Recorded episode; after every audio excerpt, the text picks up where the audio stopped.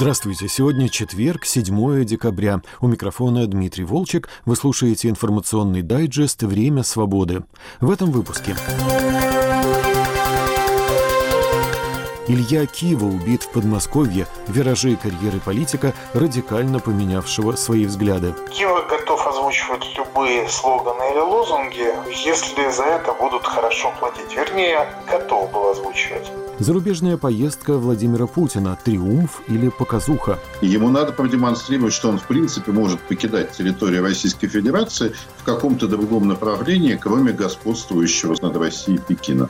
Как действует движение сопротивления на оккупированных Россией территориях Украины? Интервью со спикером «Желтые ленты» подпольной типографии. Передача материалов различных на оккупированной территории тоже велась и ведется. 6 декабря в Подмосковье нашли мертвым бывшего депутата Верховной Рады Украины Илью Киву. Кива – бывший милиционер и советник министра внутренних дел Украины, участник войны на востоке страны на стороне Киева. Он возглавлял региональное отделение правого сектора. В 2014 году участвовал в президентских выборах, набрал 0,03% голосов.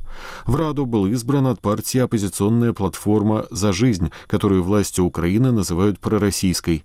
После начала полномасштабной войны деятельность партии была приостановлена, а в июне 2020 2022 года запрещена решением суда.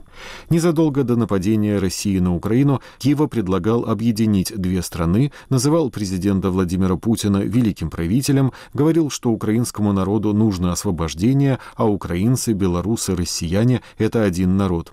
Кива регулярно участвовал в телеэфирах российского государственного телевидения. Он жил в Испании, но попросил политического убежища в России. В середине ноября суд во Львове признал его виновным в госизмене и заочно приговорил к 14 годам колонии. В Киеве утверждают, что Киеву ликвидировали украинские спецслужбы. Представитель разведки Минобороны Украины Андрей Юсов в телеэфире сказал, «Можем подтвердить, что Киева все, и такая судьба постигнет и других предателей Украины».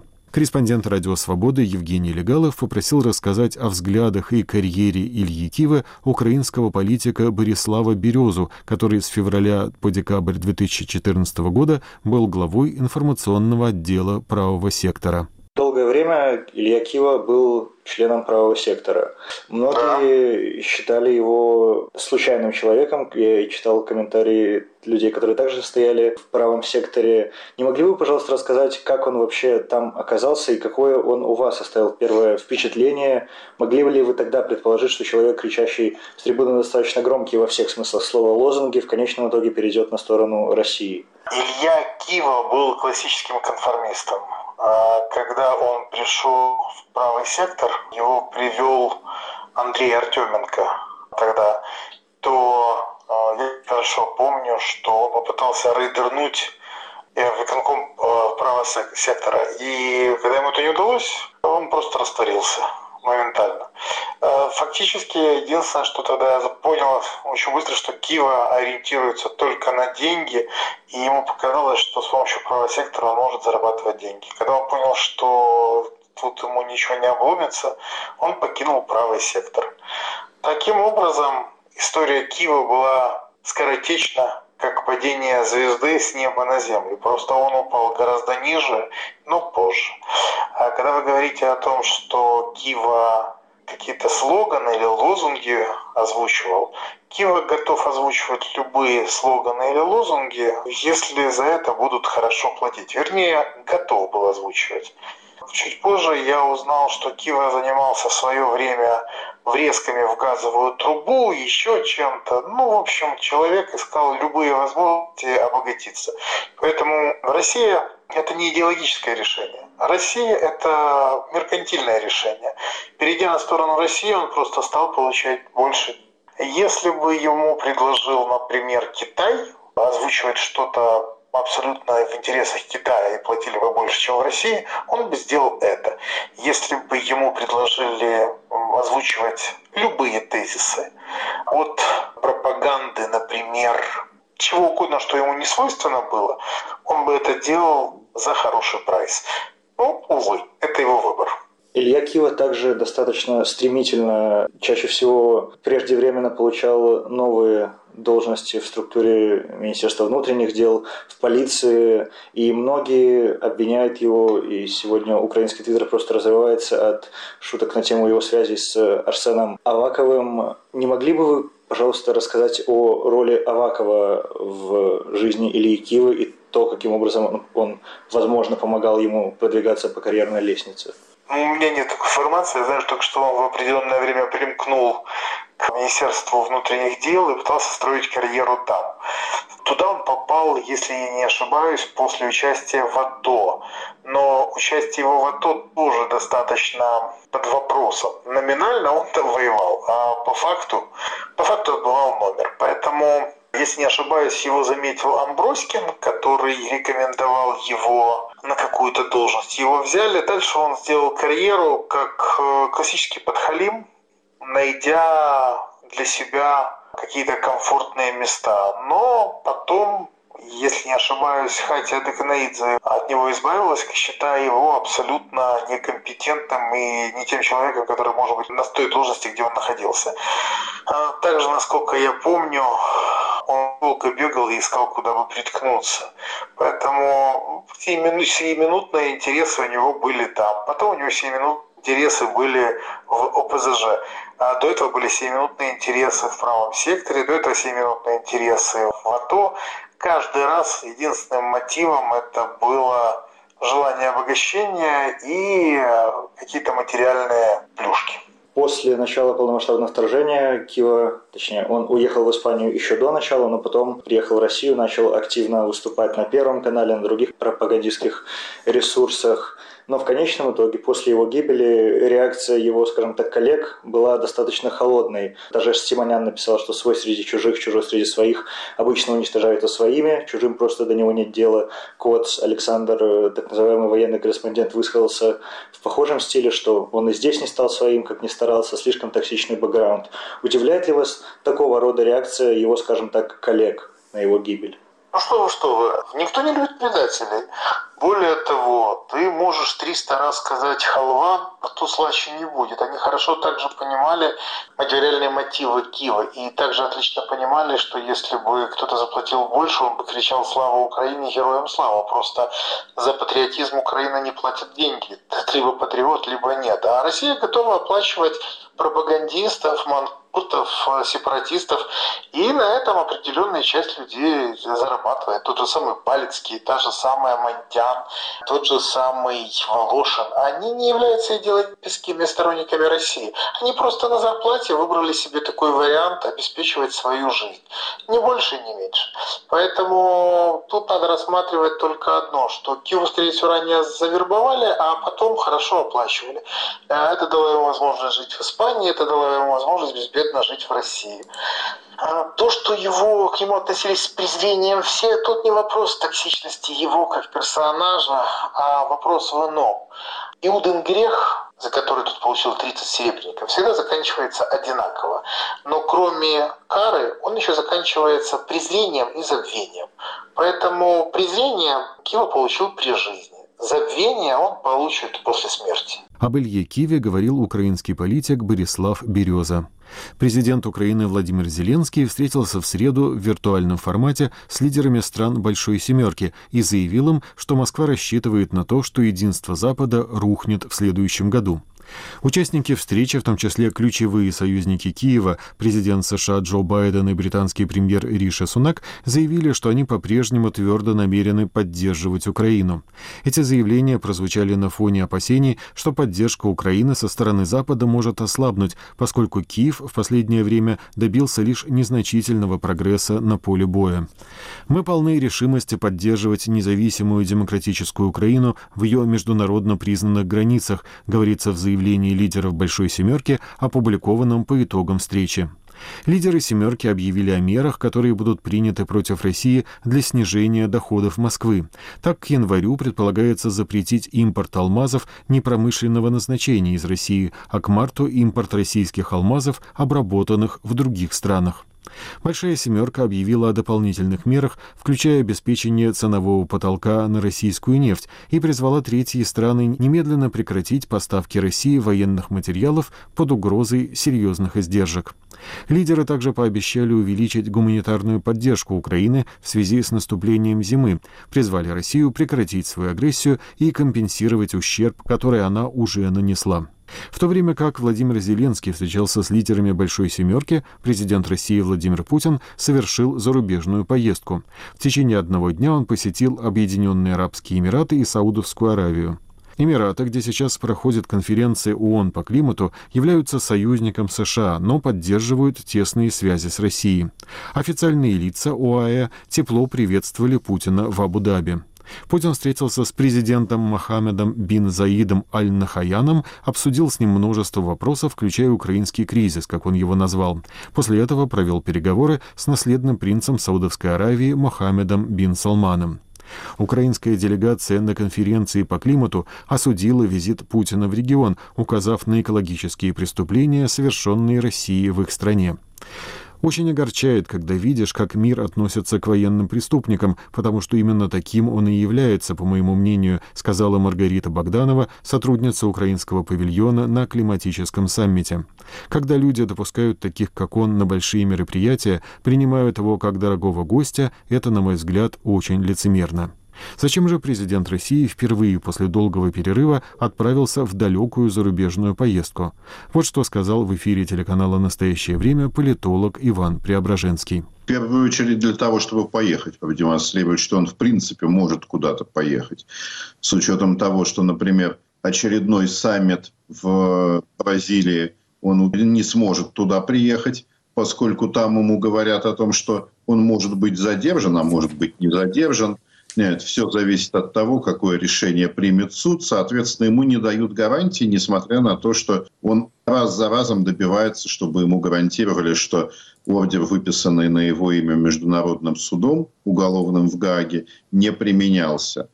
А тут ему готовы гарантировать. И ему надо продемонстрировать, что он в принципе может покидать территорию Российской Федерации в каком-то другом направлении, кроме господствующего, скажем так, над Россией Пекина. Там ему дают гарантии неприкосновенности, он спокойно может ехать в Эмираты и в Саудовскую Аравию. И мало того, там ему дают возможность самому обеспечивать свою безопасность имеющимися у него средствами. Это тоже очень важно поскольку он, естественно, не доверяет никаким службам безопасности национальным. Говорил политолог Иван Преображенский. Путешествия Путина заинтересовали не только экспертов, но и блогеров. И я попрошу Ильшата Зарипова, который подготовил для нашего сайта обзор «Сетевые разговоры», рассказать о самых интересных откликах соцсетей. Здравствуйте, Ильшат.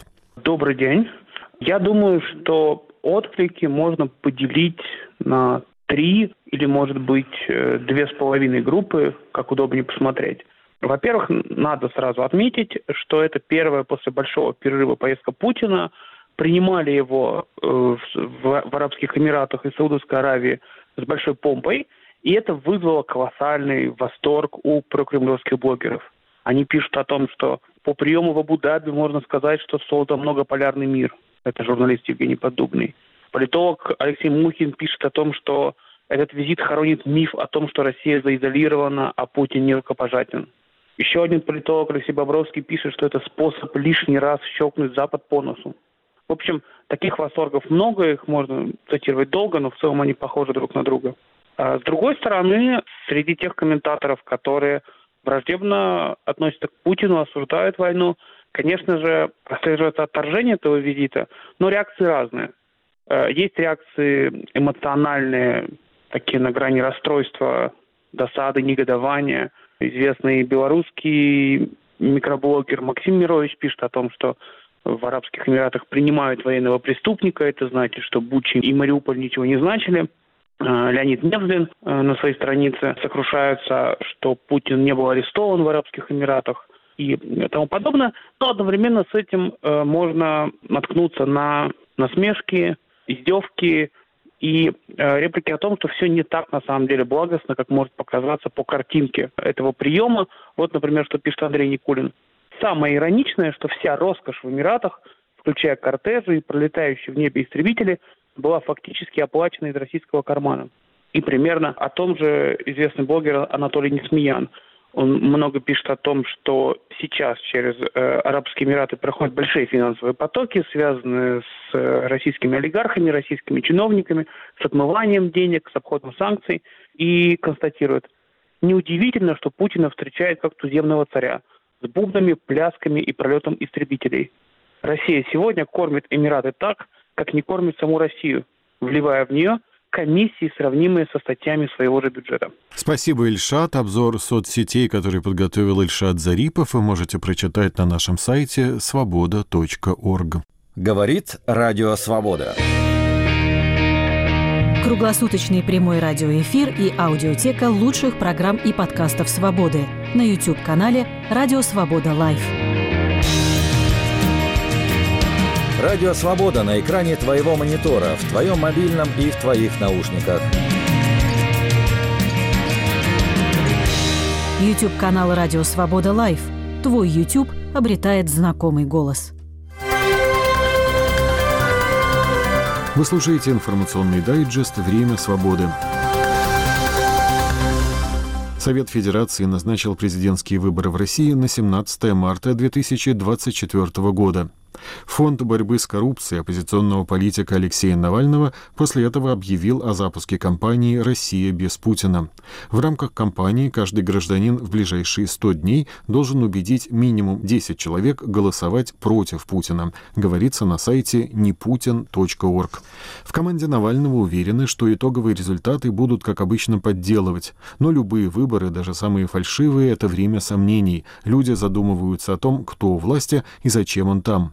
Главная задача российской оппозиции, задача всех честных граждан всеми силами ответить на эти сомнения, агитировать, объяснить, что 71-летний Путин, находящийся у власти 24 года, не должен оставаться еще на 6 лет. Он принесет вред России, он должен уйти. Граждан призывают прийти на участки и проголосовать за любого другого кандидата, кроме Путина. Послушаем фрагмент из обращения Ивана Жданова, директора Фонда борьбы с коррупцией. Есть очень много причин, почему с Путиным нужно бороться. Он у власти почти 24 года, почти четверть века, за который мир изменился колоссально. Успело вырасти целое поколение людей, которые жили только при Путине. За это время в широком доступе появились мобильные телефоны, население земного шара перевалило за 8 миллиардов, а самые амбициозные умы современности мечтают о полете на Марс. Появился искусственный интеллект. Вместе со всем миром могла бы быть и Россия. Могла бы мечтать, стремиться, достигать. Но вместо этого у нас стабильность. Стабильность, где Путин 24 года терроризирует нашу страну, обманывает, грабит россиян, несет боль, разрушение десяткам тысяч семей не только в России, но и во всем мире. Алексея Навального сегодня не вывели на заседание суда по видеосвязи из-за аварии с электричеством. 6 декабря пресс-секретарь Навального Кира Ярмыш рассказала, что адвоката политика не пустили к нему после 7 часов ожидания. Причину не сказали, велели обращаться с официальным заявлением. Такого не было еще никогда, добавила пресс-секретарь. Вы слушаете информационный дайджест «Время свободы». Движение «Желтая лента» объединяет украинцев на оккупированных Россией территориях страны. Организаторы движения говорят, что число активистов подполья превышает несколько тысяч и постоянно растет. Мои коллеги из проекта «Радио Свобода. Крым. Реалии» попросили спикера «Желтой ленты» Ярослава Башко рассказать о движении. «Желтая лента» – одна из нескольких организаций движения сопротивления украинских граждан на оккупированных Россией территориях Украины. Они развешивают желтые ленты и расклеивают плакаты со словами «Крым – это Украина» на территории полуострова. А недавно подняли украинский флаг на горе Бойко. По словам представителей движения, их сообщество в Крыму одно из самых активных. За первую декаду ноября 2023 года более 100 человек с территории полуострова изъявили желание к ним присоединиться. Количество конкретно по Крыму раскрывать не стану, но основные города это Симферополь, Ялта, Евпатория, Феодосия. Начинают внезапно расти маленькие городки. Там у нас не было человека, например, вообще никого там из Семииза никогда. Вот он, появляются люди из Семииза. Из Балаклавы появляются люди. У нас э, есть очень разветвленная сеть э, разного рода наших активистов. Кто-то выполняет функцию координатора, кто-то является просто индивидуальным информатором. Там у нас есть человек, который там содержит типографию, например, подпольные типографии. Передача материалов различных на оккупированной территории тоже велась и ведется. Есть люди, которые там помогают с какими-то ходами, например, да, как туда передать материалы. Подобная активность именно в Крыму неудивительно считают в движении. В Крыму на самом деле очень тревожная психологическая атмосфера. После 24 февраля 2022 года очень многие люди пишут о том, что вот этот психологический дискомфорт, само время, да, само понимание, в каком времени мы живем и какая, возможно, будет наша дальнейшая судьба. Но многие люди радуются, когда слышат взрывы из крымчан. Это действительно странная психологическая реакция. Война, она нас оставляет всегда наедине с собой, приводит к какому-то такому состоянию близкому к сумасшествию. Ты поддерживаешь, допустим, Украину, живешь в Крыму, и ты слышишь, что украинская армия наносит удар по какому-то объекту, ты понимаешь, вот, это значит, что борьба продолжается. Я не думаю, знаете, что крымчане очень рады той ползучей милитаризации, которую Российская Федерация устроила в Крыму. Это сделало их регион, который, ну, всегда, знаете, гордился какой-то своей такой легкостью, курортностью, вот, этим, вот этой вот особой ноткой беззаботности. Все понимают, что Крым сейчас одна из самых э, милитаризированных регионов мира. Российская Федерация затратила огромные ресурсы на строительство военных баз. Именно аннексия полуострова России сформировала сообщество с проукраинскими взглядами в Крыму, уверены в желтой ленте. До 2014 года да, нахождение Крыма в составе Украины было просто обыденным фактом да, из жизни крымчан. Они э, во многом далеко не все понимали вот эту коренную разницу между Россией и Украиной, которая потом стала гораздо глубже проявляться, когда Россия начала становиться все более и более авторитарным государством, а Украина начала все-таки делать э, такие четкие шаги к сближению с Западом и изменению вообще внутренней всей вот этой инфраструктуры взаимоотношений. Если люди зачем-то даже в Крыму там или где-либо поддерживали пророссийские течения, то явно не для того, чтобы им потом закрутили гайки. Даже Украина времен Януковича казалась вот гораздо демократичнее и перспективнее, там вот Евро-2012 все вспоминали, чем э, Российская Федерация, которая потом э, из-за того же Януковича, по сути, пришла с оружием в Крым. Контраст вот этот с Россией, он э, очень сильно значим для наших граждан. Да, далеко не все из украинцев Крыма там, являются даже э, носителями украинского языка. Несмотря на это, их украинскость, она проявляется в том, что у них другой стиль жизни, у них другое понимание общества. Никто же, во-первых, в реальности не задумывается о своей национальной идентичности, пока она не находится под какой-то угрозой. В сентябре 2022 в своем телеграм-канале российский глава Крыма Сергей Аксенов пригрозил жителям Крымского полуострова преследованиями за публичную поддержку Украины, пока Россия воюет против нее. Его сообщение появилось после нескольких случаев, когда на свадьбах в Крыму играли украинские песни. Тогда Аксенов заявил, что за такие действия организаторов и участников мероприятия будут наказывать, привлекать к уголовной ответственности, освобождать от должностей или прекращать ведение бизнеса в Крыму.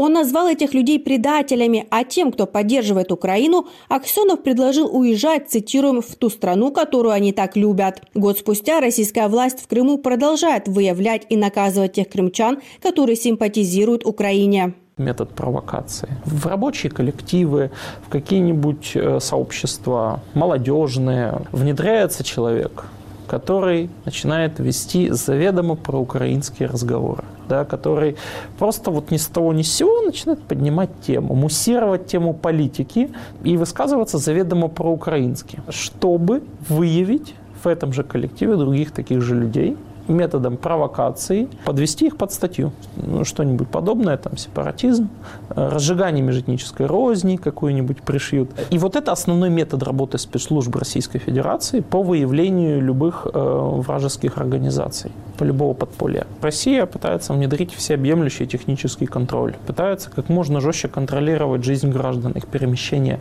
собирать данные. Да. История про покупку основных российских соцсетей, по сути, их фактическую национализацию людьми, связанными с российскими спецслужбами, это все про это. То есть Россия хочет сначала создать замкнутую экосистему, ну, информационную, да, в которой невозможно будет какая-то альтернативная точка зрения, в которой не будет реальной возможности получать какую-то информацию, например, с Украины, с Запада, кроме как в обработке, собственно говоря, провластных рупоров. Блокируется VPN, блокируются различные средства обхода, и уже даже начинают говорить в Российской Федерации о том, что мы можем там уже начинать там тестировать какие-то модели китайского интернета. То есть firewall, а это значит абсолютно суверенный интернет, отрезанный от мира, в котором полный тотальный контроль. В таких условиях гражданам с проукраинской позицией стоит задуматься о собственной безопасности. В декологии украинского националиста было такое правило. О деле говорить не с тем, с кем можно, а с тем, с кем нужно. Это, конечно, подбор личного круга общения. Потому что люди, как правило, прокалываются не на том, что за ними кто-то просто так решил следить. Люди очень часто вне семьи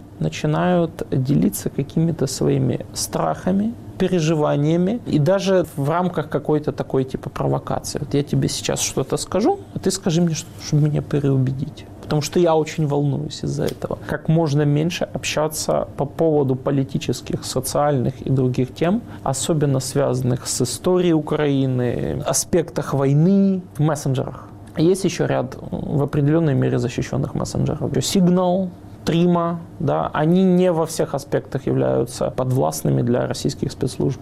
Однако вот уже и WhatsApp не является далеко полностью безопасным, да, и с Телеграмом мы прекрасно помним, что происходило. Деликатную, щекотливую информацию, которая может иметь значение для выживания вас или вашей группы, не распространять в этих мессенджерах. Мне оставлять свои аватарки, не ставить личное фото, не использовать э, имя, фамилию официальные в Телеграме и не оставлять ссылки на другие соцсети в описании вашего аккаунта в Телеграме. Советы Ярослава Башко, спикера движения «Желтая лента», завершают информационный дайджест «Время свободы» за 7 декабря.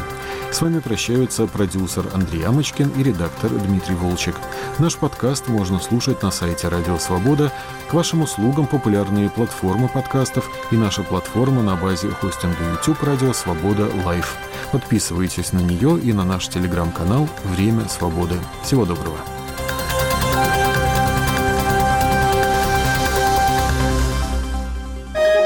Студия подкастов «Радио Свобода».